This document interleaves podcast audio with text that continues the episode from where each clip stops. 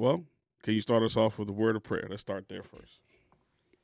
Father God, we are humbled by the privilege to pray. Thank you, Father, for providing access to your throne of grace that we might find help, we might find mercy, we might find grace in our time of need. Thank you, Father, for making the way open to us to approach you boldly through the life, the death, and the resurrection of Christ. Lord, we praise you for your truth, your truth that you gave to us that we might know you and enjoy you forever. Help us to honor the truth in all that we say and do, that we might share the truth with others, that we might always obey the truth, submit to the truth, and defend the truth in all that we say and do for your honor and glory. That's what this podcast is about. Help us now to be faithful in displaying your glory in all that we say. For the honor of your name we pray. In Jesus' name, amen. Amen.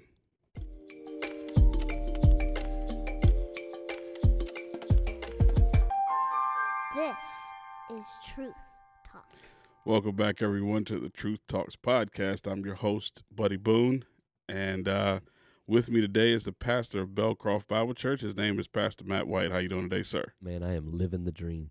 Living the dream. I'm living the dream. What's the dream? The dream is being a servant of God. Amen. Listen, Amen. listen, man, it doesn't get any better than that. Yeah, To be a servant of the King, what else could I do? yeah, absolutely. That's I- awesome. I'm I am overwhelmed that the Lord would allow me, a sinner, a wretch, to serve in His glorious kingdom ministry. Amen. Sorry, That's the dream. sorry, man. I love it. Yeah. I, yeah, I I appreciate that because I appreciate you living the dream because uh, I, I benefit from that dream. well, I I'm overwhelmed that I get to. I, I pinch myself every day. Yeah. I get to be a doorkeeper in the house of God. That's awesome.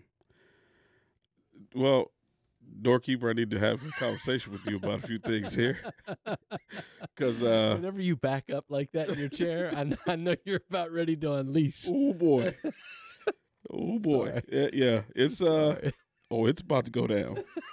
Because here's the thing, I'm I'm gonna be very upfront with you about this. Mm, this whole series of prayer has been messing with me. sorry.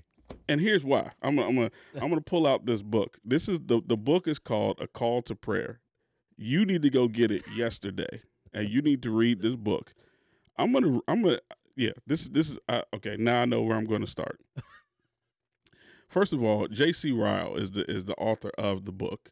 So J.C. Ryle, uh, one of his books is Holiness that you got to pick up. Another great book that I actually read and then passed another copy off to uh, a young man that I work with is um, what is it? Uh, uh, something about young men. Thoughts for young men. Thoughts for young men. That's what it is. Yep. Great book. Yep. Great small book because I love small books. Mm-hmm. And let me tell you that it. it I mean, I, it, he talks a, a lot about being single in the book, but a lot of the stuff I can use as a married Oh, yeah. man and, and, Oh, yeah. and faithfulness that he talks about. Yep. Just phenomenal book. Yep. Now, one thing that this book, uh, A Call to Prayer by J.C. Ryle, like I said, you need to go get it yesterday. And one of the things that messes with me in the book, just like his book Holiness, is it's this concept of prayer that one, if you are sinning, Mm-hmm. then you aren't praying. Mm-hmm. That has been messing with me Mm-hmm. for weeks now. Mhm. Well, a week at least. Uh, Well, weeks actually. No, because that was the last time we you said here read this book, and I was like, huh, this.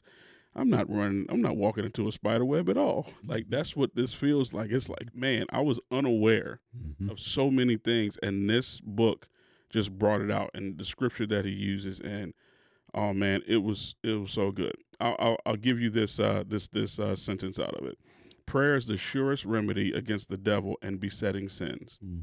This sin, th- that sin will never stand firm, which is heartily prayed against. Mm-hmm. Oh man, so many nuggets that are in here. I and I'm just going and highlighting. I got different color highlighting because I, I I pick it up and I, I use another highlight and um uh, another color and the the biggest thing about this is it's a small read, it's a short read. You read it twice, you read it three times, you read it to people. It's pretty easy to to do. And um I'm It's a book on prayer that'll make you want to get saved about four or five Oh, more man. times because he'll have you unsaved about four or five times Yeah. because you'll be reading it going, I don't even know if I'm a believer. yeah, man." that's why I said this was it's, it has been messing with me. It's so good. Here's a question. so he, good. Here's a question he asks: How can a man live and not breathe? Is past my comprehension, and how can a man believe and not pray? Exactly. Is past my comprehension too. Exactly. Oh, messing with me all week long. Prayer is the breath of Yeah. the believer. This is a book that you have to get. I mean, it is a, a solid,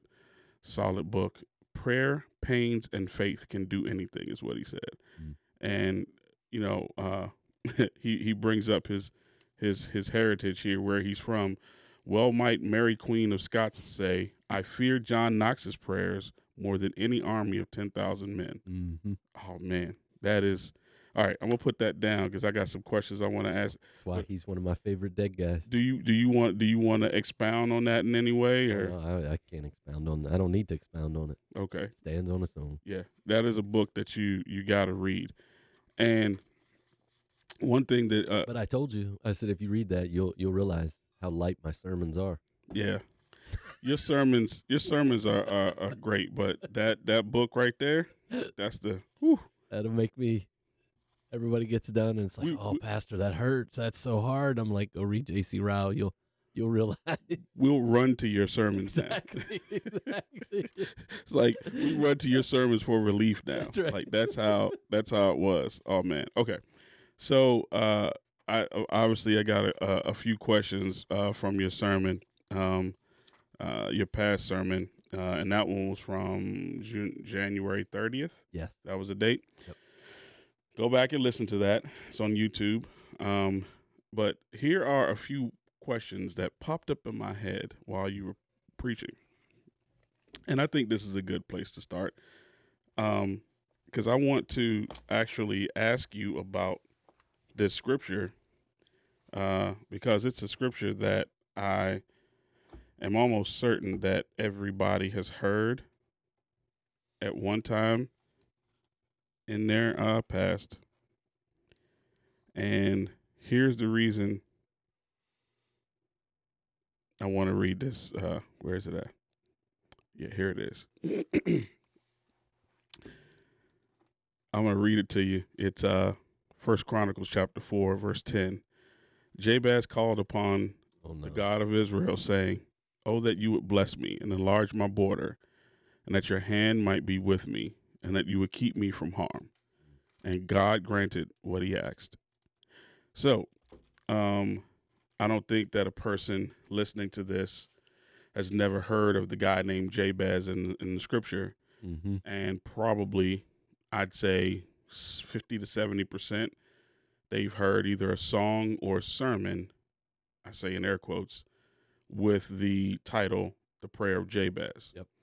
So, uh, I'm from Maryland, so I say Jabez is probably I'm probably pronouncing his name completely wrong, but you know that that that's what I get from being from PG County. But uh, I want my question is the the prayer in itself. I think is a is a is a great prayer. Yeah. and I don't see anything wrong with praying for God to enlarge your territory, for you know God to bless you. You Mhm. know, um, but I have in my new understanding of the scripture understood that and this this whole series on prayer that that may not be the right way to pray because if he would have said oh that you would bless me and enlarge my border that your hand may be with me that your hand might be with me and that you would keep me from harm so it might not bring me pain if he would have said oh that you would bless me so that i can bless others What passage is that? That's chapter first chronicles yeah, 4 four, right? Mhm. Verse twenty. You said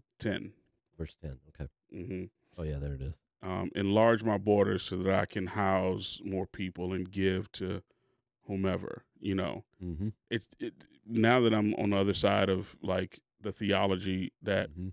would have taught me or preached this sermon to me because I have been. Mm-hmm. You know, it, it seems like a very selfish prayer. Mm-hmm. You know, just just you know, just as a, I'm I'm talking like ten thousand feet up, looking down at it. It seems like a very selfish prayer. Mm-hmm. But maybe if you could take a few minutes, you know, for us to understand, you know, I mean, providentially, it's in the Bible. Providentially is providentially is in the Bible. So Yeah, yeah. So a couple things. One, I think part of it is you got to understand it um, contextually, canonically. What what are we dealing with? We're dealing with an Old Testament passage, a man who's a part of the tr- tribe of Judah.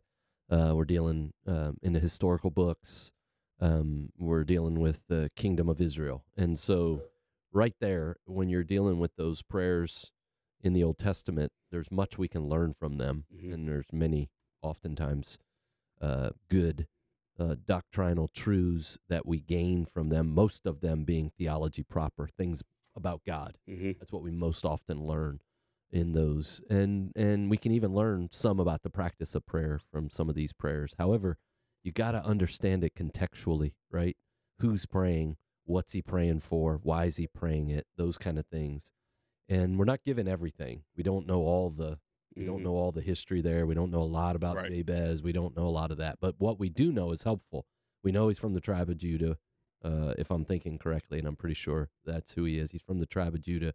He's um, obviously then he's mm, part of Israel. He's part of the covenanted people of God. Um, and so what he's praying is here's here's a big part Mhm. is in line with God's will for his people. Right. So, Because He is God, Judah. yeah, so God had blessed, right? Mhm. And said, I'm going to provide a land for you. I'm going to bless you that you might be a blessing to other nations. And this is Mhm. how the nations will know that I am with you because it'll be through the blessings that I give to you within the land and obviously how you live and honor me and worship me and all these things. And so when we see a lot of that, it, it's it's underneath the the old covenant, uh, Israel to God, God to Israel, the plan that He had set up. You won't find prayers like that in the in the New Covenant. You're not going to find prayers like that in the New Testament. Mhm. And obviously, different different covenant, different historical covenantal setting in the New Testament, which obviously changes a lot. That's why we have to read our our scriptures rightly and understand what, where God is in the historical redemptive plan as He's going forward. Here He's got Israel, um, which is a nation, right, uh, founded upon His law and dealing very intimately with a land, Mm. with a people, with a place, with a land. Land was huge. Land was uh, a huge part of God's blessing upon them. Mhm. And so, um, mm, so when you start to understand the prayer in light of that, and obviously who is Judah, right? You know, and that's the that's the tribe uh, of which the Messiah is going to come out of, and and much uh, to be said about that. And so, uh, when you start to pick it apart and see it from that angle, then you start to understand. Okay, there's there's nuances to this prayer that obviously are not going to be applicable to the New Testament believer. Right. Now, that being the case, the book's written on the prayer of Jabez. Take it lock, stock, and barrel and just transfer it right into the New Testament and say, this is how you should pray. And it's like, no, that's not how you should pray Hmm. because you're not an old covenant Israelite, hmm right? Not at all. And so uh, it changes things big time. And uh, I mean, take, you can even take uh, Psalm 51 right? When David is praying in his prayer, in his uh, penitent prayer of repentance, and he starts talking about, you know, take not your Holy Spirit from me. Like, Mhm. what is that? Right? We're not going to pray that. You know, believers not going to pray that in the New Testament. Right. You know, the Old Covenant s- historical setting, contextually, canonically, that's a different understanding because that was a different reality then. So you got to understand what's going on contextually as you read some of these prayers, and so, uh, so some of what he's asking for fits in line with the obviously where the Old Testament is, where the people of God are, and what God was doing with His nation. Mm. Yeah, but obviously we're not Israel. I'm not Israel. We're the church, Mm. and there's a distinction there. hmm And so, uh, so you know, we don't find our heritage and our legacy and our blessing in land, right? hmm They do, and that will obviously return, and as the Lord returns, and and all of Israel, i.e., all the elect of Israel, are saved and come back to the land. But by way of the church, that's that's not what we're thinking of. Hmm, That's okay. not our place. You you see you see the difference, Huge difference. M- massive difference. That was his anchor. That was his anchor point, and that was God's blessing upon his life. And obviously, just even historically, in the time for people, you know, land and wealth and all of that, and even where that takes place, you know, in uh, Chronicles and the tribes and what God was doing at that time. Mhm. And so, uh, it's like his great great great great grandfather, I think. Um, well, it might be even more greats. You know, was you know literally the promise. You know, was David. uh, no, uh, it was um, Abraham. Yeah. Um, I didn't. I, I mean, I, I can't like. It'll take me a while to kind of figure out Yep. like all of the people that were above him, but you know, it was it's it's a it's a huge like. I mean, he wasn't that far away. Yep. You know, um, one of his, you know, in in that passage, you know, the father of Bethlehem. Yep. Like that is that is huge, and then work your way down to him. Yeah. He understood all those things. So when you take the passage, so look at verse 10 Jabez called upon the God of Israel, saying, Oh, that you would bless me and enlarge my border, and that your hand might be with me, and that you would keep me from harm, so that I might not, so that it might not bring me pain. And God granted him what he asked. And and it goes on down the line. And so that's really that's all we have. Mm-hmm. That's all we got Yeah. right? And so there's not a there's not a whole lot to go with. Now you're going to start con- bringing in a lot of exegetical conjecture. So you just got to go with what you've got. And so understanding the tribe he's with, understanding what God is doing, blessing his people. Mm-hmm. He, he makes a request. God grants it, which means God must have been pleased with it, Right. right? And so it fit within his plan. Uh, what he did with it, we don't know. You know, was it a selfish request? Did he use it for himself? Was he a godly man? I mean, the text uh, clearly speaks to that, right? Um, he calls upon the God of Israel. Um, he's asking God uh, to enlarge his border. He understands that God is sovereign. God has the power to do this. He asked that God might be with him, meaning God might be bless.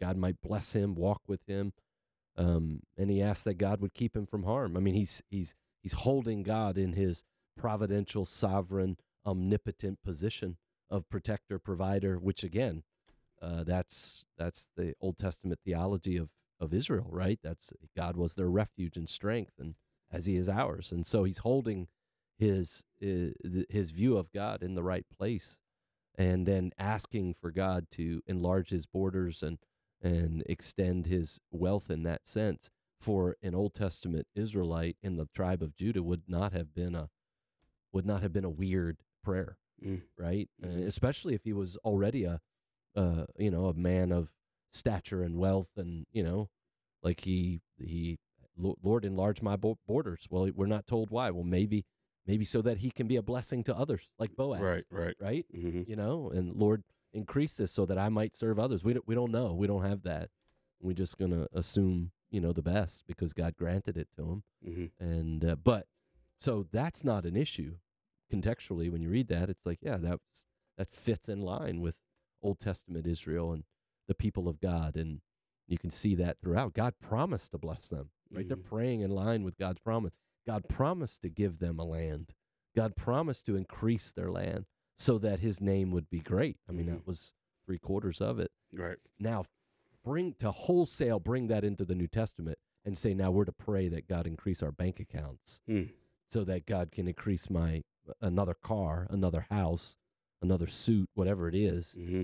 increase my wealth my borders my whatever that is uh, that is what we call uh, uh, exegetical anarchy it you, you can't do that it doesn't fit Yeah. you cannot you cannot export the theology in that sense over to the New Testament. It doesn't fit, right? You can export to God, right, who promises to bless, and obviously you can you can uh, pray that the Lord might bless you so that you might obviously serve Him and bless others and all kinds of things.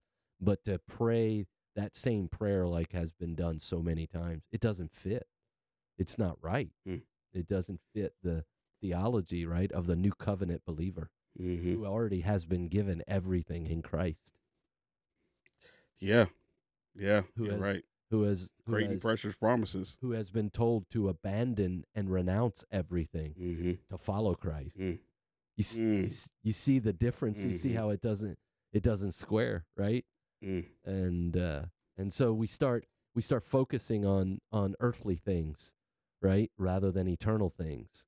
Well, in the Old Testament, this this was God's blessing upon. This is what He said.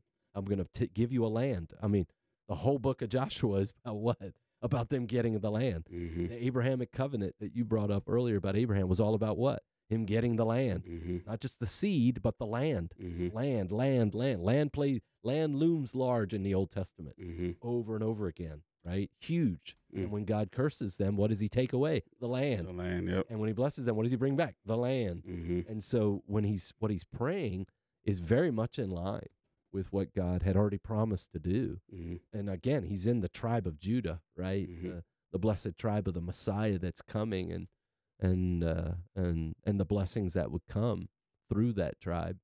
And uh, you know, from all the way going all the way back to Genesis 49, we know the king is coming out of the tribe of Judah. You learn that early on Mm-hmm. right from Genesis. Before we get done Genesis, we already know that we, we know that the the um, king is going to be a man, i.e., we know that the warrior, the seed of the woman, is going to be a man. We learn that in Genesis three fifteen. Mm-hmm. He's going to crush the head of the serpent, and uh, and before we even get through Genesis, we know he's going to come from the lion of the tribe of Judah. Mm. He's going to rule with a scepter. The king is going to be. I mean, it's amazing how much we get as it goes forward. Mm-hmm. And so, um, yeah, a lot obviously to be said uh, just about that, but um, it doesn't square. It doesn't fit.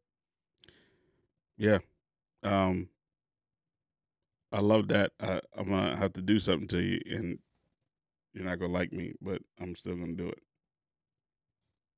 I'm sorry I have to do this to you. All right, I'm waiting. I want you to hear this and I wanna get your thoughts on it. So wait a minute. No, why is it not playing? Uh Okay. Maybe I need maybe that was providential that you don't need to hear it because uh it's it's not a. Oh no. it's uh it's about prayer. I, I, at least that's what the the person um illustrating or saying it, it, it is about prayer. But uh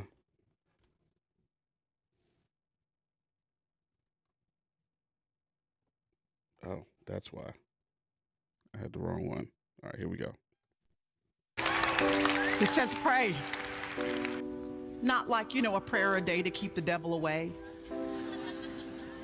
Not like a prayer over your meal just because that's what your mama did and your grandmama did and that's what you're supposed to do. Not something quick and casual. Fervent, prioritized prayer. Y'all, you can't have victory if you don't pray. Do you hear what I'm saying to you? Prayer is the key that unlocks the resources of heaven so that they can be unleashed on planet Earth. Prayer is the key He's actually given you to get all the good stuff down here. Because I don't know about you, but I don't want to wait to get to heaven to experience all. Uh, how long are you gonna let this foolishness keep going, man? What's wrong with you people? Exactly. exactly.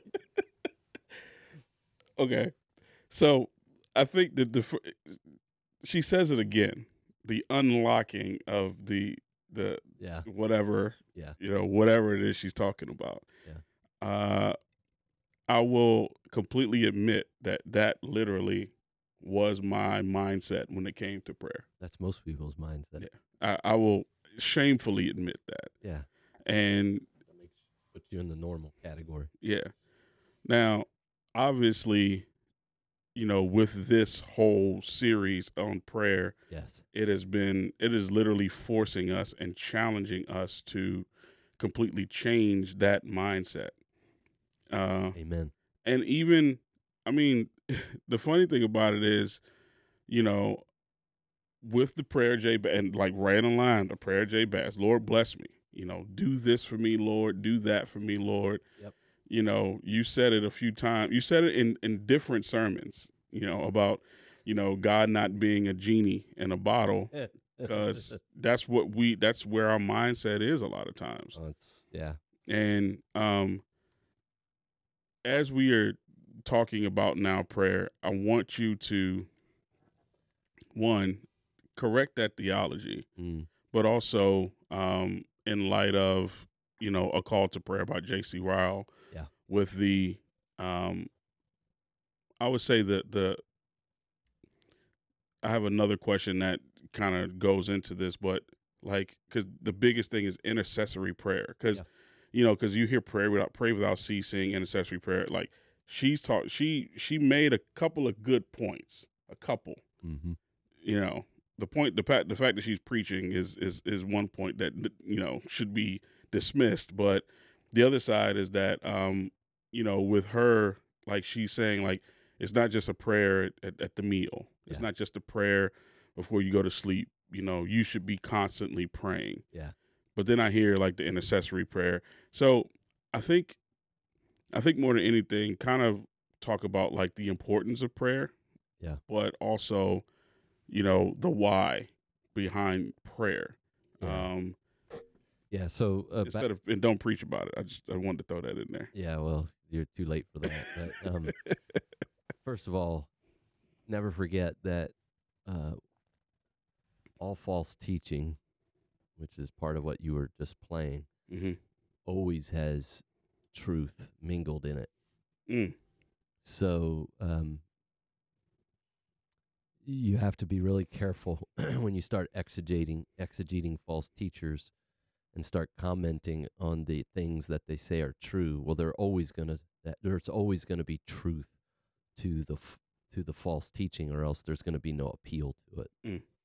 As a matter of fact, um, uh, the more truth that's in it, the more dangerous it becomes hmm because what is very clear is a you know a three quarter truth is still a full lie hmm and that's the side that we often fail to realize in our in our culture which is inundated with wrong teaching false teaching and heretical teaching. And i think there's a difference between all three of those categories.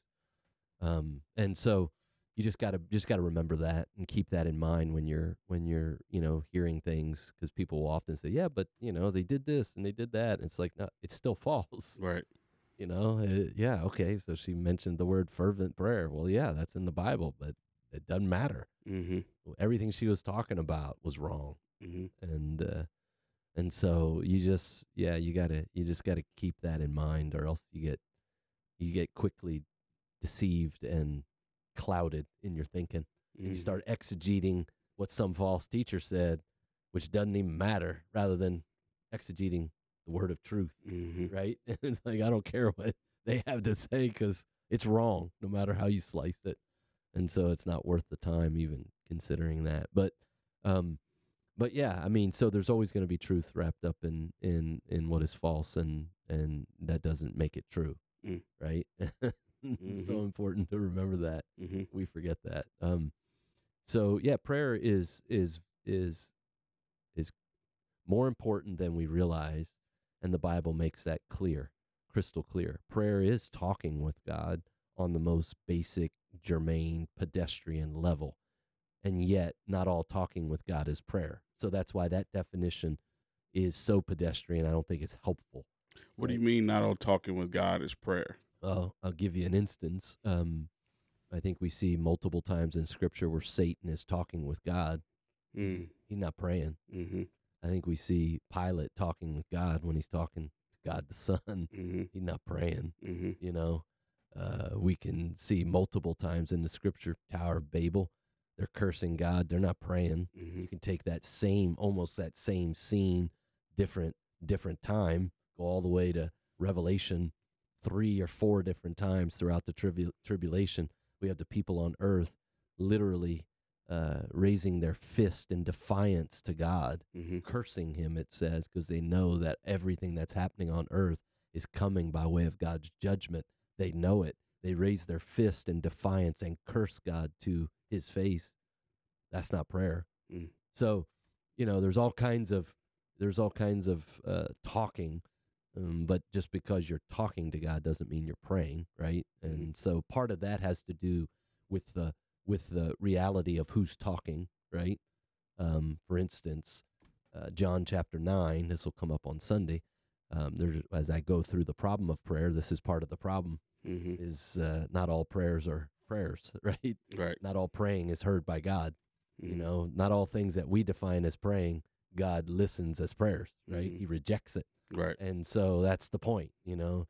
Prayer is talking to God for the believer, but not all talking to God is prayer when it comes from the heart of an unbeliever, right? And so um, we we see that throughout the scriptures, and God closes His ears to their prayers. Isaiah chapter one, they're offering up fervent prayers with many sacrifices, and God says, "It's a stench in my nostrils. I'm closing my ears to it. I will not listen to it." hmm you know uh, psalm 66 if i would have harbored sin in my heart god would have god would not have listened to my prayers john chapter 9 says god does not listen to the prayers of the sinners i.e the ongoing idolatrous sinners not not a repentant sinner but an unrepentant sinner so i mean we see that and so that's that that begins to open our eyes to a massive issue in prayer that god does not accept all prayer and this is this is such a such a problem with our theology. It's like worship because prayer is worship. So it's kind of the same vein. hmm Like we think God just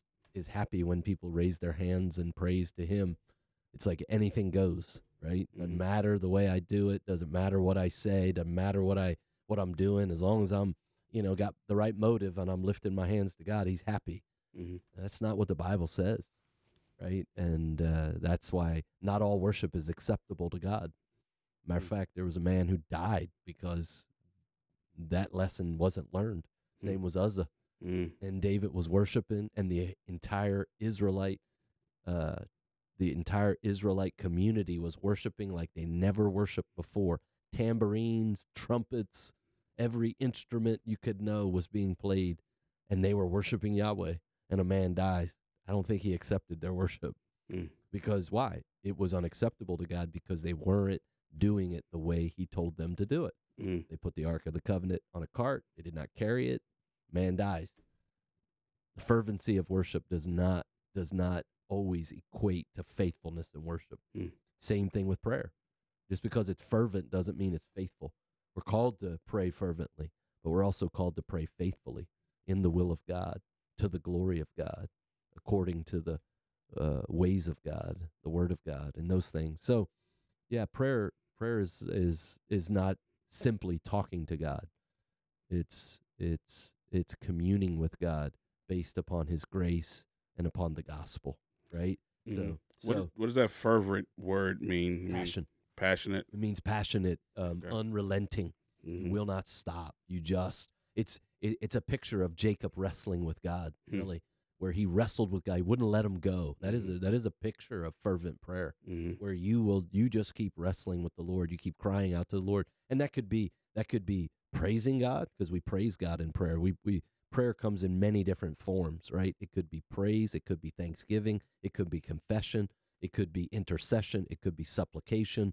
It, there's all kinds of ways in which we pray, but all of that can can be and should be done with the right sense of fervency Mhm. fervency ultimately for the glory of God, and that's that's huge. So, um, yeah, when you start to study prayer, you start to realize how important it is because it's essentially this: it's our communion with God. We commune with God through prayer. What does that mean? We fellowship, we speak, we talk with God, and and so our relationship with God is a genuine two way relationship Mhm. right?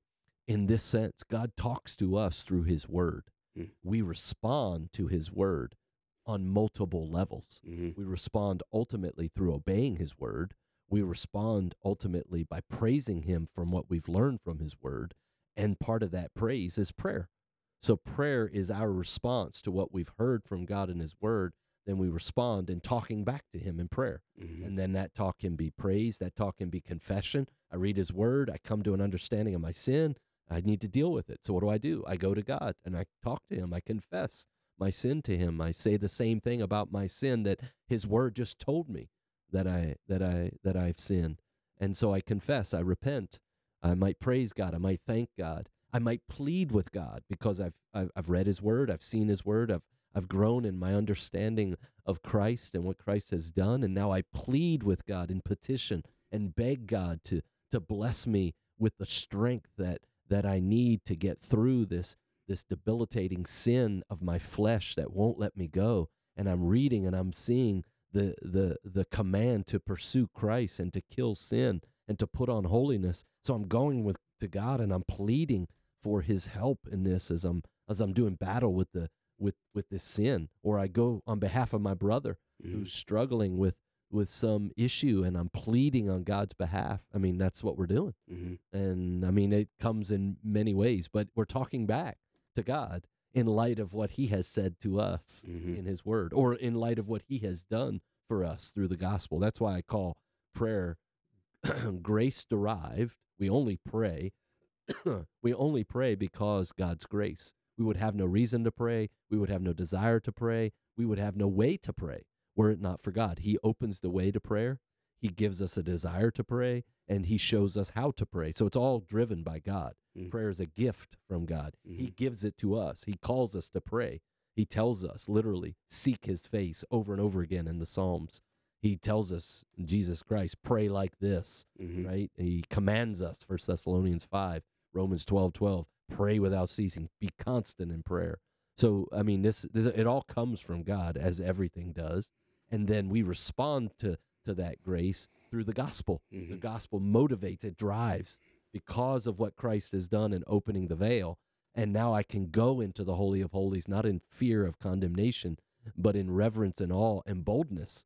So I it, so it's grace derived, meaning it comes from God, and now it's gospel driven. I go back to God in light of I'm changed by the gospel. I have a new heart, a new desire, and I, and I have a new understanding of God. Now I pray in light of that Right. and my prayers are constantly being being matured because as as my doctrine grows my practice grows right my understanding of god grows my practice of prayer grows hmm Good. and sin decreases because you're praying. You're well because you're confessing right? And you're going to god. You're going into his presence. And then as i go into his presence in in the sense of i'm i'm, I'm acknowledging i'm recognizing it's all about him. We're going to learn this in a not this sunday but starting next sunday when we go to the lord's prayer? And we see very clearly in the lord's prayer he lines out for us a model a pattern to follow. Mm. not to recite vainly as roman catholics might do with their rosary or whatever, or even reciting the Lord's Prayer. There's no power or holiness in reciting the prayer over and over again, because verse seven of of chapter six, right before that, he tells us how to pray. He tells us how not to pray, and he says, "Don't pray in vain repetition." Mhm. And yet, how many people do that? hmm Just quoting the Lord's Prayer over and over again, like as if that's again the genie, like the incantation hmm it's not that. So so anyway, but in the Lord's prayer it's very helpful because he gives us it's a model, it's a pattern, it's a pray like this. hmm And so he lines out multiple uh lessons for us to learn and I'm going to line them out. We'll look at probably at least 6 if not more where he shows us and teaches us the direction of prayer, the disposition of prayer, the dependence of prayer, um, the the um, he he shows us the uh, discipline of prayer. I mean, it's just there's so much we learn from what Christ uh, gives us. Uh, the design of prayer, hmm um, it's all it's all it's all there. The desperation of prayer, um, such a such a reality. We we must pray desperately. We must pray dependently. We must pray in in accordance with the uh, desire that God wants, which is His glory, which is how the Lord's prayer starts. Hallowed be Thy name, Mhm. right? And it's interesting. You can break it down into two sections. The first uh, two verses are all about God, right? God's glory, hmm God's purpose. The next three verses are all about man's need. Mm. And so in that you have a simple, very clear but helpful pattern in how we're to pray. We start by focusing on God and his glory and who he is. Mhm. And our desire is even in our prayer that his name would be hallowed and holy. And then we go to the reality that that all that we do and all that we're asking for would be about his kingdom work Mhm. and about his will be done Mhm. on earth as it is in heaven. We're acknowledging it is this way in heaven and we want it this way on earth. And that's why we're praying this. Mm. Long before we get to my requests and my needs, which are genuine and real, Mhm. I'm realizing that it's not about me. It's really about God. Okay. And so I'm praying this for me so that God's will would be done, Mm. so that God would be glorified, so that God's holiness would be displayed. And then I go on about my requests. And in the Lord's Prayer, it's requ- request for provision, request for protection, Mm. request for purification, Mhm. right? All of these things, which are important both temporally and eternally. And yet all of them have a direction, which are Godward, not manward. Mhm. Even my daily bread is so that I might fulfill the will of God. Mhm. So, yeah. Yeah, That's so, good. so, yeah, but that's, I mean, that's how we're to pray. I mean, lines it out. Mhm. But most often we don't think that way. We don't pray that way. We, we jump right to, you know, the conclusion or, or the petition without considering the ways of God. And obviously, you know, you're, you're Nehemiah and you're being called up in the moment, you know, you just, Lord, help me. Lord knows the situation I'm in. I'm just Mhm. showing my dependence. So, Lord, help me. Lord, Mhm. save me. Lord, protect me. You know, there's nothing wrong with that. But in that in that emergency moment, but when that's the only way you pray, Mhm. right? Not every not every prayer is an emergency. Mhm. Shouldn't be. It ought to be communing with God every day. Mhm. We ought to be living that way. We ought to be walking that way. And as we're communing with God, we should always begin with God Mhm. long before we ever move to self. And that's huge. in that same light, you know, can you explain what intercessory prayer is? Because I've Yeah. I've heard this term Oh yeah. a lot, Yeah. but So all that means is that just means interceding, going on behalf of another.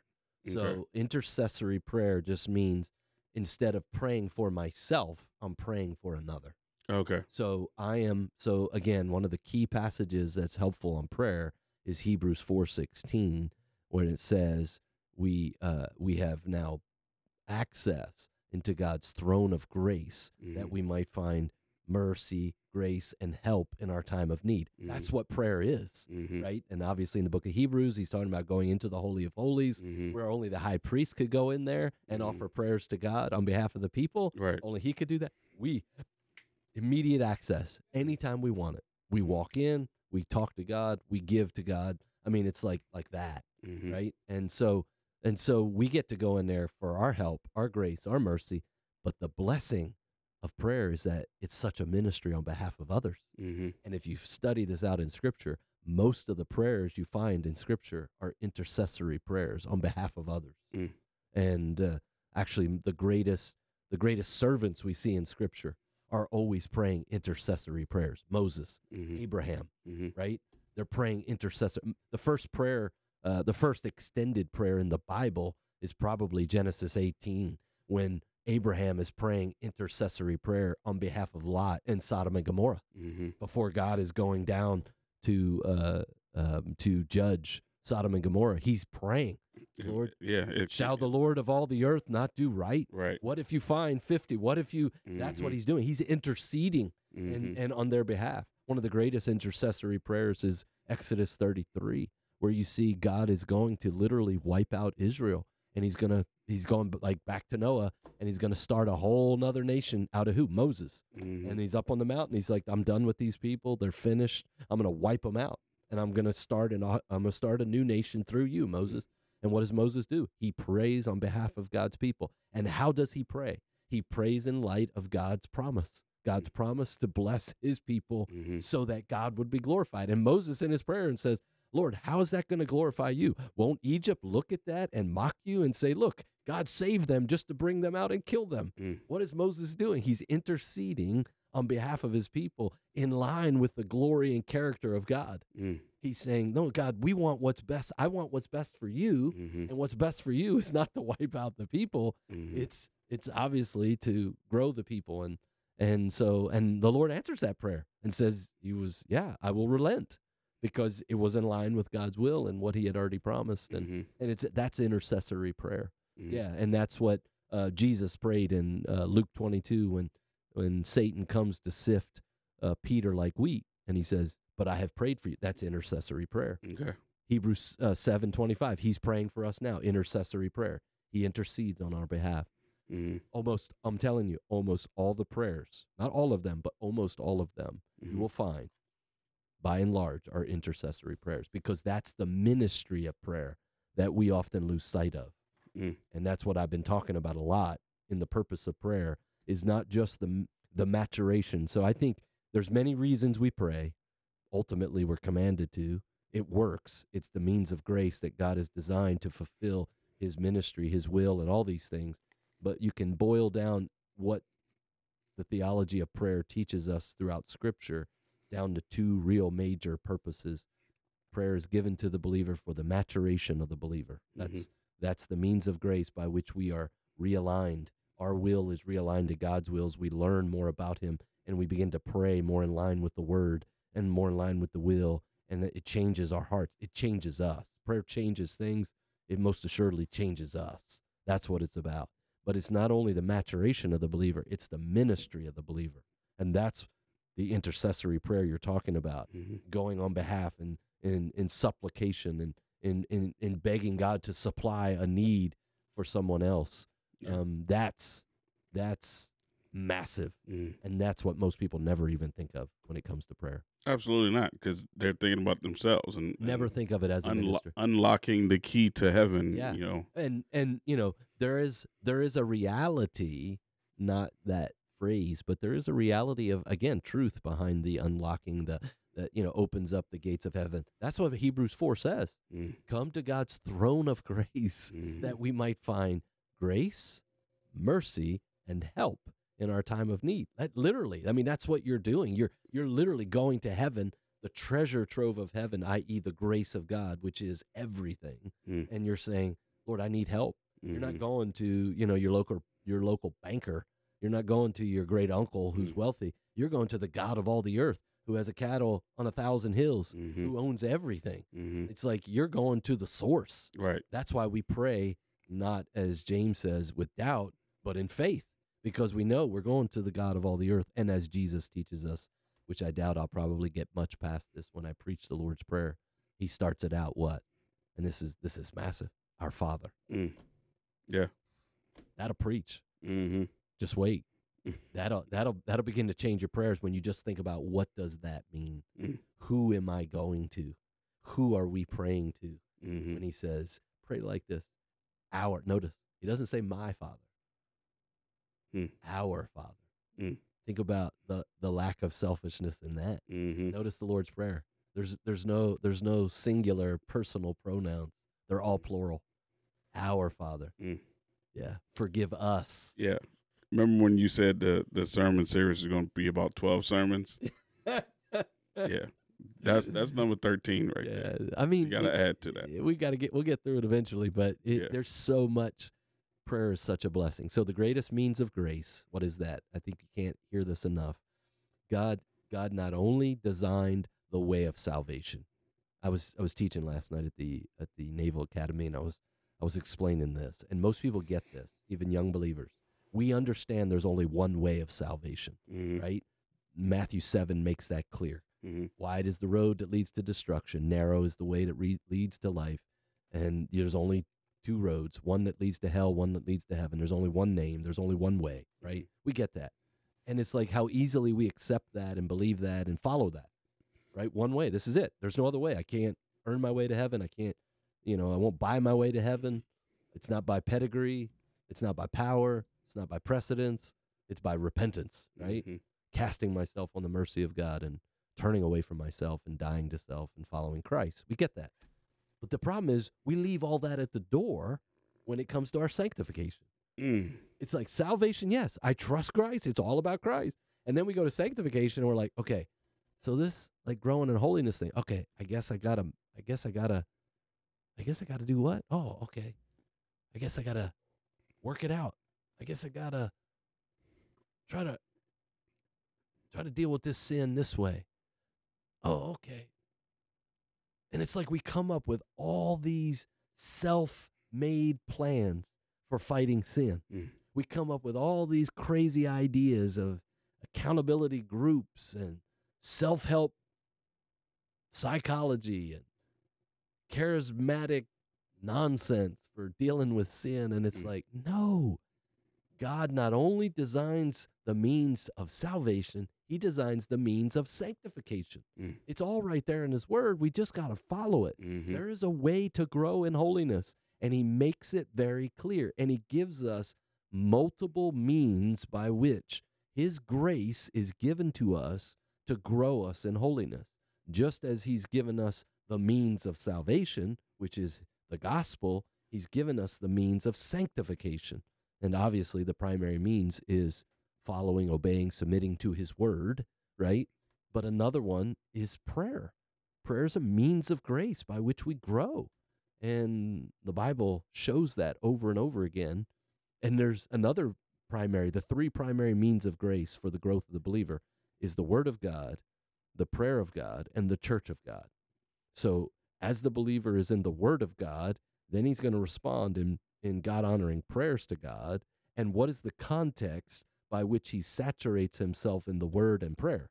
It's in the local church. Mhm. And so those are the three primary means of grace. Now there's others, the Lord's Supper and baptism. Where does that come from? The local church. Mhm. Well, there's discipleship, counseling, church discipline, means of grace. Where does that come from? The local church. Mhm. So all of those are subcategories of what he's already given in these three primary means of grace the preaching of the word, the study of the word individually, the preaching of the word publicly, prayer privately, prayer corporately, and what's the context for all of that to be uh, fleshed out, matured, and delivered?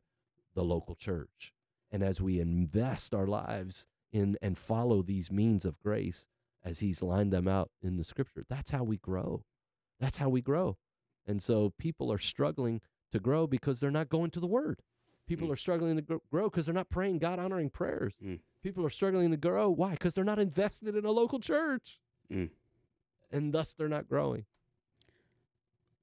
I think that uh, I think that you just outlined one. Uh, the means of grace was is, is very impactful. Like just thinking through those three simple things that Yes. are literally what God has provided for us on earth to, you know, for sanctification. Um, but I think that the title of that sermon when you preach it is one one salvation, one sanctification. Yeah. And it's easy like I'm literally seeing like like when you said that I'm like eh, that is mind blowing because people are always like yeah there's one way to heaven. I I never really thought through the fact that God has provided literally one way to get to that sanctification which is which is through that Exactly. and he's already provided these means of grace for you to He's do it us. and it is literally outlined and yeah He's- that he's is mind us- blowing He's told us how to do it. that is Just mind like blowing he's told us the gospel very Yeah. clearly. He's Mhm. told us the way of sanctification just as clear. And the problem is we don't follow it. We come up with our own devices and we try all these tricks and methods rather than just reading, studying, meditating on his word, responding to the word in obedience, and then prayer, praying again, not just for my own growth and dependence, but my brother's growth, my sister's, because as I pray for you, it humbles me. Mhm. It kills self, right? One of the greatest ways to kill pride is to pray for somebody else. Mm. I tell people this all the time when they're suffering. It's it's one of the greatest ways to persevere in suffering. While you're suffering, pray for somebody else. Mhm. You know what happens every time? You take it takes your mind off of you. Mm. Oftentimes our suffering is accentuated. It's ex- exacerbated because we're so fixated on it, right? Mhm. We're just thinking about the throbbing pain in my back or whatever it is Mhm. and those things are real. But as we begin to lift our eyes off of our suffering and start to see the suffering of others, we often realize, wow, that suffering is worse. I'm glad I don't have that. And we Mhm. start to pray, here you go, fervently, Mm. passionately, Mhm. pleading for them. What am I doing? I'm no longer thinking of myself. Mhm. I'm no longer, this is what Jesus did nonstop. How Mhm. does he go to the cross? He's pleading for us. He's thinking about pleasing the Father, the glory of the Father, and dying on behalf of his people. And it's just like this is how we serve and grow and become more like Christ. And prayer is such a blessing for that. And obviously, back to the point, prayer does unlock the treasure chest of heaven in the right way. Mm-hmm. The treasure chest of heaven has already been unlocked. It's unlocked through the gospel in Mm. Christ, through his word. Mm-hmm. Prayer just begins to turn my mind, tune my mind back to the word where the treasure is found, Mm. right? Mm-hmm. And so, um, which is Christ, Mm-hmm. in Christ is hidden all the treasures of wisdom and knowledge and everything. And so it's it's so vital, and uh, we pray so uh, pridefully Mm. and selfishly, and and and prayer is requesting, prayer is asking, prayer is begging, prayer is pleading, but it's pleading for the things that God allows. Mm. So often we pray what God has never allowed. Yeah, because because of our sinful hearts. That's why. I mean, we're praying for you know the craziest things, and and you know it's funny because when I look back at some of the like the prayers that like I fervently prayed for, uh, I tell Beverly all the time, people will get a kick out of this right here. I prayed and I wrote a list out of you know characteristics that I wanted in my wife and I wanted a wife that was light skinned. You know, God made me laugh because He gave me a white woman. Like it's like one of those things. Like you, you like I prayed for these things over and over again, and it's like, how foolish was that? How foolish was a prayer about the color of my wife's skin Yeah. or the shade of my wife's skin? Like, why does that matter? Like, obviously, you know, looking back, I should have been praying for a lot more mature things, but you know, it's that selfishness that makes you pray the, the silliest things and very immature things. Yeah. And you were talking about, you know, praying for other people when you're going through trials and stuff like that. Lord, I pray that that person gets hit by a car, you Yeah. know, that's messing with me or whatever it is. Yep. And that is that immaturity Yeah. that, you know, people just want to pray for because they think that that is one in line with, you know, the scripture or they not even think about the scripture or it's like that's what they want to happen versus what actually is supposed to be. And the know? scripture says we're to pray for our enemies. yeah, Luke chapter go. 6 says, pray for those who abuse you. Mm. Think about that. Yeah. Mm-hmm. Man. And that, and, and wait, isn't that what Christ did on the cross? Yeah. Intercessory prayer Mm-hmm. for those who crucified him. Forgive them, Father. Isn't that what Stephen did Mm-hmm. when he got pummeled in the head by the Mhm. rock? Yep. He sees Christ. What does he say? Forgive them. Mm-hmm. Man. Yeah. That's powerful. I don't want to take a whole lot more time, but I do want uh if you can. Maybe it's just spoiling the uh the next sermon, but you said that you broke it down to just the three ways or four ways. Um I think it was the Of um, edification. So growth in the knowledge of God, um, riches of God's glory, and the heritage of the saints. Um, oh yeah, how do we how do we pray in the ministry of edification? How do we pray right. Pray intercessory prayers as a ministry? Yeah. What are what are the examples of that? And I thought you had moved to two, but two looks like it's No, I strength and power through prayer. I gave I gave four. There's actually eight that I started with. Right. Yeah. So Holiness. growth. Growth was the first one. You can see that in Ephesians 1, 15 to 23.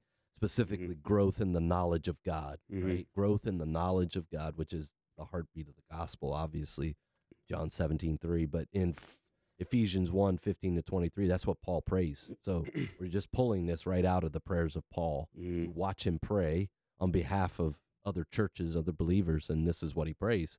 Well, he prays number one for their growth in the knowledge of God and what that then brings. That brings hope, eternal hope to the believer, and and and so much strength and power. So he prays one that uh, believers would grow in the knowledge of Almighty God, and then he prays specifically strength.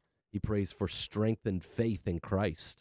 So he prays growth in the knowledge of God, and then he prays strength in the faith in Christ, and that's in Ephesians 3. So his next prayer in Ephesians 3, starting, I think, um, in verse 14 to 21, he's Mhm. praying that they will grow in their understanding of who Christ is so that their faith in Christ is stronger, Mhm. right? That's how you grow in faith in Christ and your knowledge of God. Oh, while you're there, I, I, I got. I was. My plan was to go back and get these notes because you. I mean, you tore through them. You tore Yes. through this part. So maybe this will be an opportunity because you have because you said conforms. You, you had one before that oh, conforms, the convicts, Spirit, yeah. so- confirms. yeah, so so what was the that- first one? Well, that passage talks about the power that learning and growing, and this is his prayer. He wants them to understand, to be strengthened. How? He uses the word strengthened, then he uses the word power, right? Mhm. He's playing and he's and he's and he's talking about them being strengthened by growing and an understanding that the power that raised Christ from the dead Mhm. is at work in the life of the believer. Mm. It's, it's a phenomenal prayer. It's one of the best, one of my favorites, right? Mhm. And and so he starts talking about this resurrection power, which he had already brought up in chapter one in the first prayer. He had already talked about them understanding the power, but then he didn't explain it.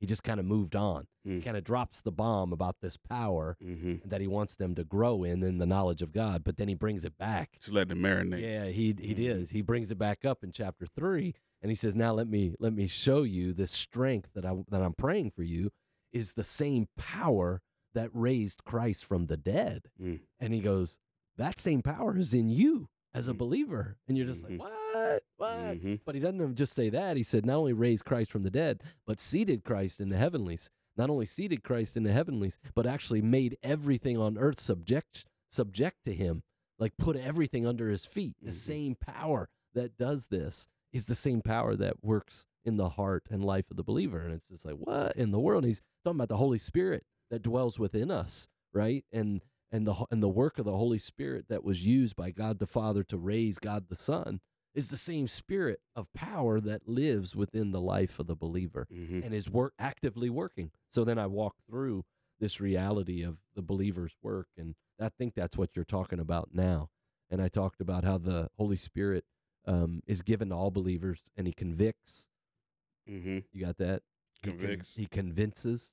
Convinces. Yeah, he one. convinces them of the truth. He convicts people of the truth. He confirms their Mhm. faith. Right? Mhm. He conf- he co- he comforts, right? He conforms believers to Christ. Um, he seals believers. He illumines believers. He empowers believers. And this is this is this is all happening, right? This is the same member of the Godhead that dwells within us as the Mhm. temple of the Holy Spirit. Mhm. It's glorious. Yeah. And he goes on, and that same power that strengthens believers takes place in the inner man, right? And so that's what that's the prayer. The same power is at work with you, and he's praying that that this power then would strengthen your inner man, right? Because that's where the Spirit of God dwells within us in the regenerate man. And so it's a glorious prayer, Mhm. Yeah. glorious prayer. So number two was strength and power through prayer. The third was love that Yeah. manifests. Yeah. So so think about it. Now, don't lose sight. This we're talking about the ministry of of edification because the ministry of uh, prayer has two purposes: the maturation of the believer, Mhm. then it has the ministry of the believer. Right? We talked about the ministry of the believer in ministry effectiveness, by which we pray for gospel ministry, Mhm. praying for missionaries, pastors, leaders, evangelists, that their ministry would be effective. That's one way we pray, and Paul has gives us many examples of that.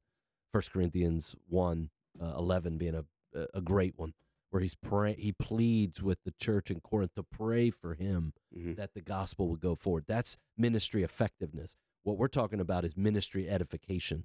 We're we're not necessarily. It's not so much praying for the gospel ministry to be effective. We're praying for gospel growth in the life of another person. Mhm. So this is huge. It shows you the the the dynamics and the and the uh, different ways in which prayer is used and ministered in the life of the local church. Mhm. So we pray for ministry effectiveness. We pray for personal maturation, and I pray for personal edification of my brother. Mm. And so we pray. How do we do that? We pray f- that they will grow in the knowledge of God. We pray that they will grow strengthened in their faith in Christ.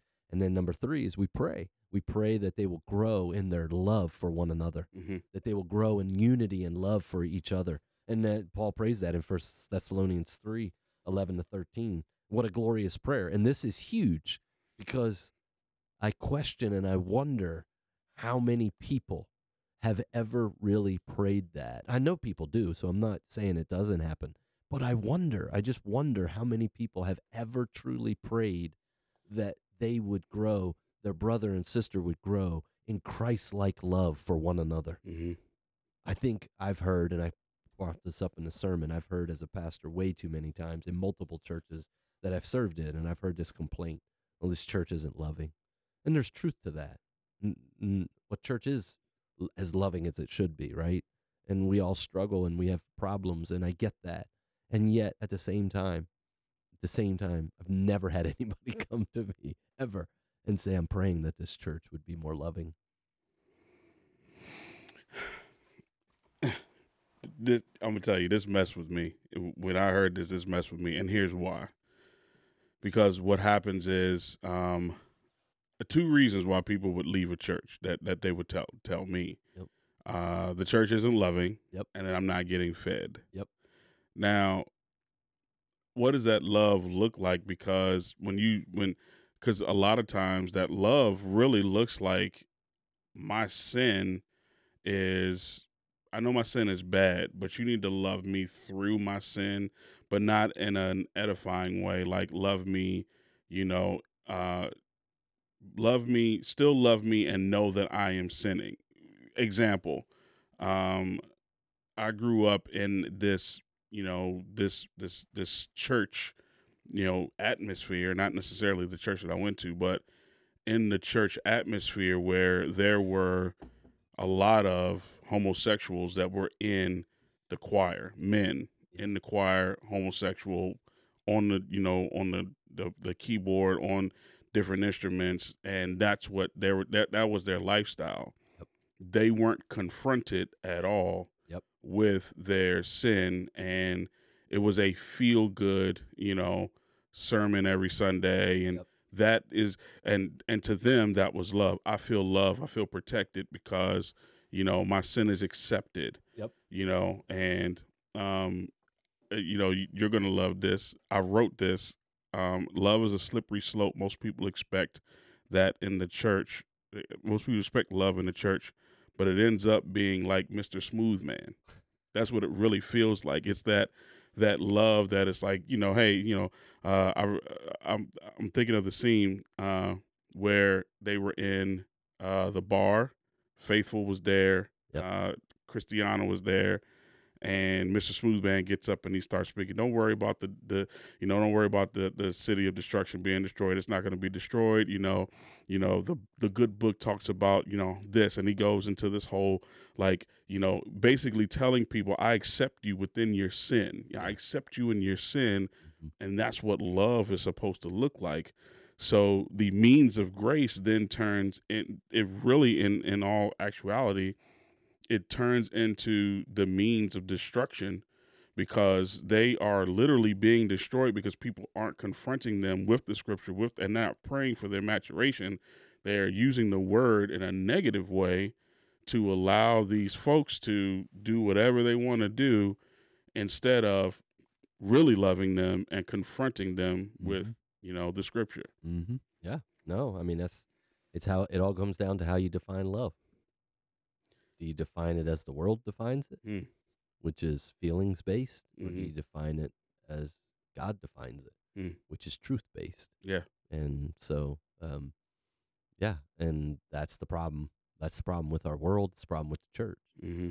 It has a definition of love that is devoid of God, Mm. uh, versus a definition of love that comes from God. Mm-hmm. and God is obviously He is the definition and the uh, disseminator of love. We know not how to love apart from God, and God is the He is the great confronter, and He confronts sin, Mm-hmm. and and that is the most loving thing you can do. Do it compassionately, do it graciously, but do it unrelentingly. That is the greatest form of love, is to tell the truth. Mm-hmm. And uh, Jesus declared that, right? When he said, If you love me, you'll what? Keep my commandments Yeah. you know So his point wasn't, it isn't about what you say to me, because in the context, that was the point. Why do you keep saying all these things? Why not just do what I tell you to do? Mm. If you love me, you're going to keep my commandment. Mm-hmm.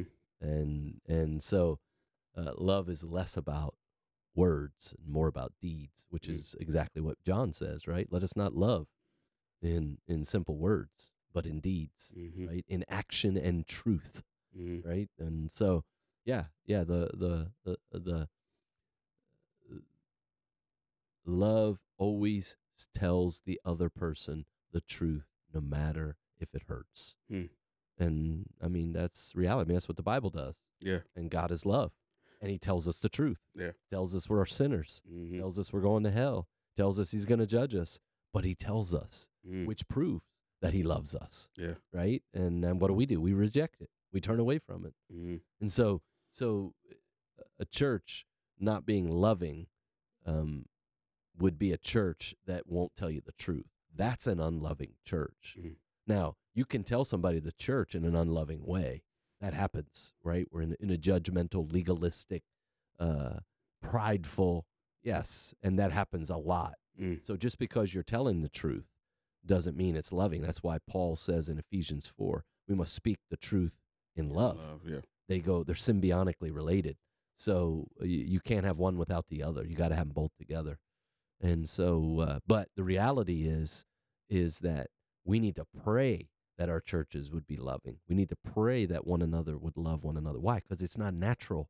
It doesn't come natural. It's supernatural. It's a it's a gift of the gospel the first fruit of the spirit in galatians or the first aspect of the fruit of the spirit is what? Galatians 5 what 22 love.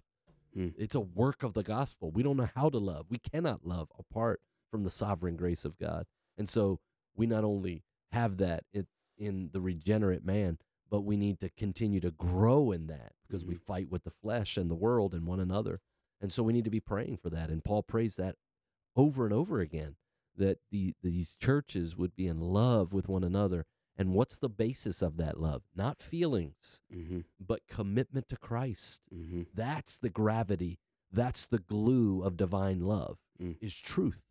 Truth found in the truth, the way, the Mhm. life, Mm-hmm. the Lord. That's the gravity that pulls a, a God honoring church together. Mm-hmm. It's not how we feel, it's not what we like, it's not preferences, it's Christ. Mm-hmm. The more we love Christ, the more we grow in Christ, the more we want Christ. It's literally like a magnet. It just pulls people together Mhm. that would never be together, Yeah.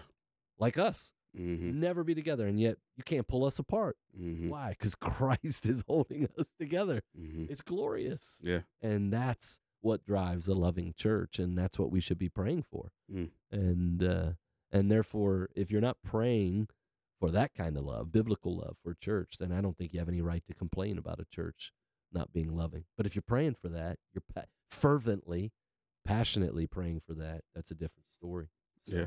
I wrote down Paul does not pray that they do not disagree, but they but that they grow and overflow with love, with the supernatural love that only God can give. Yeah, I talked about the whole idea of uh, uh, disagreeing agreeably. Mhm. Uh, that that's that's not the way of love, yeah. right? It's to confront and wrestle with the truth and to come together, Mhm. right? And this whole idea of uh, um, disagreeing agreeably, um, that's not the way of love. Yeah, and not not when we're talking about truth, Mhm. right? Obviously, if we're talking about what color shirt I should wear, yeah, that's that's that Should- doesn't matter. Should my buttons have metal or Ex- plastic? Exactly. You know, my Yeah, shirt. Yeah. That's whimsical. And then the last the last way to that I brought out to pray as a ministry of edification for your brother in the church is to pray for holiness. Mm-hmm. That's the ultimate one. That's that's that's it. That's what we're praying constantly. That's again, and think about it. Every one of these. So grow in the knowledge of God. Well, isn't that what God promised that we would grow in the knowledge of God? He did. That's what salvation is. John 17, 3 Yeah. right? That's what it's all about. That's why he gave us his word, Mm. right? So that we might grow in our understanding of him. Mm-hmm. And did he not promise that that we would grow in our faith, that he would nurture our faith, that he would strengthen our faith, that he would mature our faith? And this is what Paul is praying. Did he not promise that we would grow in our love? By this they will know right? My love is poured out into you, Romans 5, hmm so that you can now go pour out your love. And did he not promise to grow us in holiness? I mean, it's the whole point of election and salvation. hmm And so you start to see how the promise and the plan of God should be what drives our pleading and prayers with God. hmm And that's when we're praying First John 5 in the will of God, when we're praying and begging and pleading fervently with God to do what he has already promised to do, to do what he has planned to do, to do that which is most glorifying to him. hmm Now we're we're praying like Paul prayed. We're praying like Jesus prayed. Yeah, Yeah. that's good. Uh, what were the other ones? Um, there's discernment. He prays uh, that the church would grow, that believers would grow in discernment. That means learning to live and walk wisely in a wicked world. hmm How much do we need that? Yeah, You know, Definitely. that we would grow in that, grow in knowledge of holy living. You can you can see that multiple times in Paul's prayer. You can see Paul prays for protection, Mhm. even physical protection hmm that he might be protected from evildoers, wicked men, the evil one, as he's ministering in the gospel and as gospel ministers are going out, that the gospel would not be thwarted or hindered because of evildoers, people trying to hinder them. He prays for that regularly. He also prays for one, it's one of my favorites. He prays for gospel fellowship. Hmm. He prays that that there would be a reunion of, of believers together. He wants to come back. He wants to visit with the church in Rome so he can be refreshed in fellowship with them. He wants to get to Philemon so he can be refreshed. He even prays, Philemon, pray for me that I can be released so I can come to you and we can be refreshed in mutual encouragement. That's gospel fellowship. hmm Praise that often. That's glorious. And I wonder, you know, if we're hmm if we're praying that for one another, you know, that we would come back together on the Lord's day, that we might have fellowship with each other. hmm That's a that's a gift of the gospel. It's a it's a blessing of the church and, and one we should be praying about Mhm. and nurturing and grow in. Another one is understanding. He prays that uh, believers would grow in an understanding. This is, I think, Colossians 1, uh, 14, uh, 9 to 14, where he, he prays that they would grow in the knowledge and understanding of the will of God so that they might walk worthy of the calling by which they've received hmm understanding the word of God, the will of God, that they would grow in the knowledge of that so that they could walk in obedient holy living.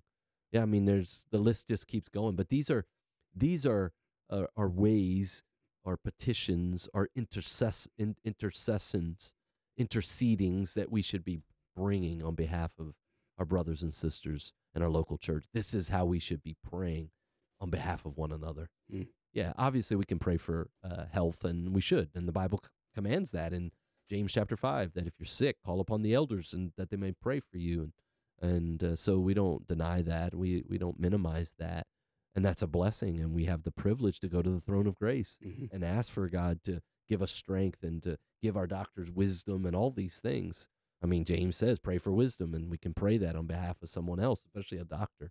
But the problem with our prayer life in the modern church is if you evaluate it, almost every time we pray, it's over a temporary physical issue Right. rather than an eternal spiritual issue. Yeah. And most of the prayers in the Bible are eternal spiritual prayers hmm praying to the glory of God through the maturation of the believer spiritually, not through the glory of God, through the temporary protection for personal pleasure. And that sadly is how most of our prayers go. Yeah. Sadly. Um. And that's why we don't grow. Yeah. You're not going to grow if that's your prayer life. hmm Matter of fact, you'll grow frustrated Yeah. because you're just going to be repeating over and over again. And that's what most people do. They just, Lord, help me. Help me on my job to do better. Help me, Lord, to get more money. Mm. Help me to get that raise, Lord. You know, whatever. And it's all about self. And James, we're going to see this on Sunday. And James chapter 4 says, You have not because you ask not. hmm Because when you do ask, you ask what? For yourself. Mm. That you might use whatever God might give for yourself. That, I categorize that as praying wrongly. And that, I believe, is how we most often pray. We're praying for things that God never allows. So many times I've heard that used in the wrong way, out of context, and uh, yeah, I look forward to to hearing you talk about that. Well, it is getting late, and what I would like for you to do is uh, give us the gospel of Jesus Christ uh, so that I can just hit save on this one and upload it Yeah. instead of having to do a whole lot of editing. So, Yeah, so the gospel begins with God, and it is a blessing. The gospel really is about God, it's from God, and it's to God. It begins with God in Genesis, in the beginning, God, right? It's all about God. We are all created by God, we've all been created for God. He is the creator of everyone. Therefore, He owns us, He has rights over us because He gave us life, and He gave us that life for a reason that we might know him, serve him, and enjoy him forever. And that is a blessing. But he's not just the creator God, he's holy God. That means he's without sin. He's perfect in all his ways. He is without any blame or blemish.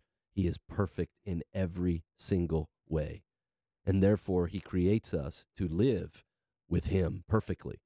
And that is glorious. And that's what we see with Adam and Eve. But something happened. Adam and Eve weren't, they weren't content with that. They wanted more than God gave them. And so they were discontent with God and they disobeyed God. They turned away from God. They followed their ways instead of God's ways. And the Bible calls that sin. They rebelled against God and said, No, we're not going to obey you. We're going to do it this way because we don't trust you. We don't believe in you. We, we, we realize that you're holding back on us. That's what they thought. That's what Satan tricked Eve with. And that is called sin. And that sad reality when they disobeyed God, he warned them not to do it. And he told them, If you eat of this one tree, if you disobey me and sin, you will die. And that's exactly what happened. They died. They were separated from God. They brought death into the world. As Romans chapter 5 says, all have sinned because all all died because all have sinned. Death came into the world through Adam and Eve and death spread to all men. And that sad reality is not just because of Adam and Eve. We prove that we're just like them every day. We sin. God created us. He calls us to obey him and follow him. He is holy God. He demands that we live before him holy and perfectly. We don't because we sin, because we live for ourselves, and we reap the consequences of that, which is eternal separation from God, spiritual death, and we will all physically die because it is the curse of God upon our sin. And the sad reality is if our physical death happens before we are while we are still spiritually dead, separated from God, that's when we go into eternal death. That is eternal judgment upon us by holy God for our sin. We deserve it. The wages of sin, Romans 6 says, is death. And the Bible is clear for all have sinned and fall short of the glory of God. And that would be a sad, sober, scary story if it ended there. But that's where the gospel comes in. It's about God, it's about man rebelling against God, but it's about God providing a way for man to be reconciled back to God. That's why the gospel means good news.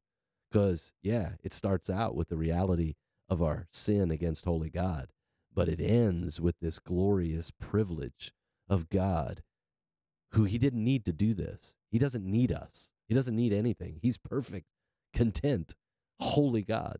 And yet, in his, back to what you said earlier, love, in his sweet, undeserved love, his grace, his mercy, he provides a way of escape. He provides a way to deal with our sin.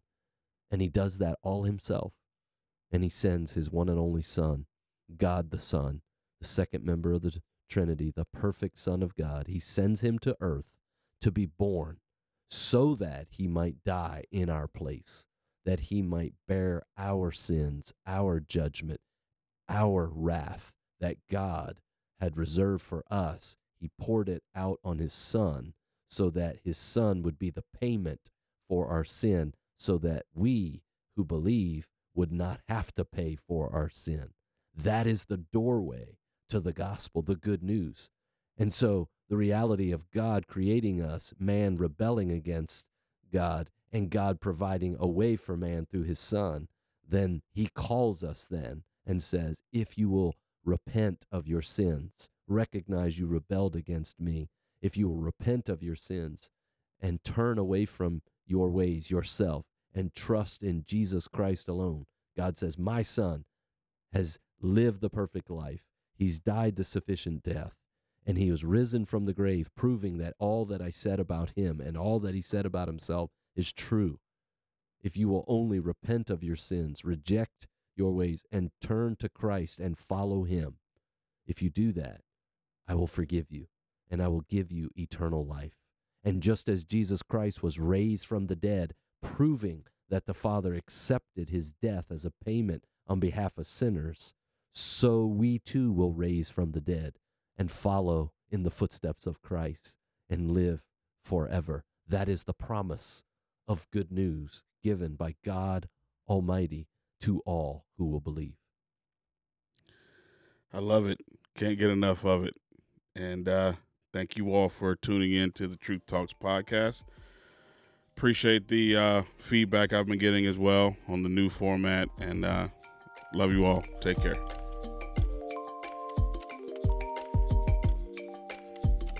Thanks for tuning in today.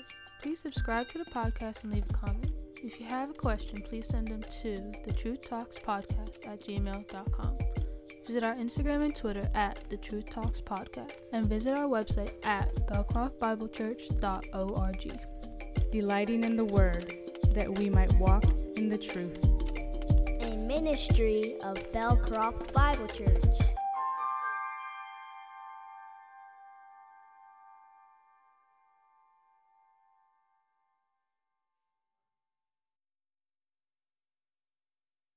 What's wrong with you people?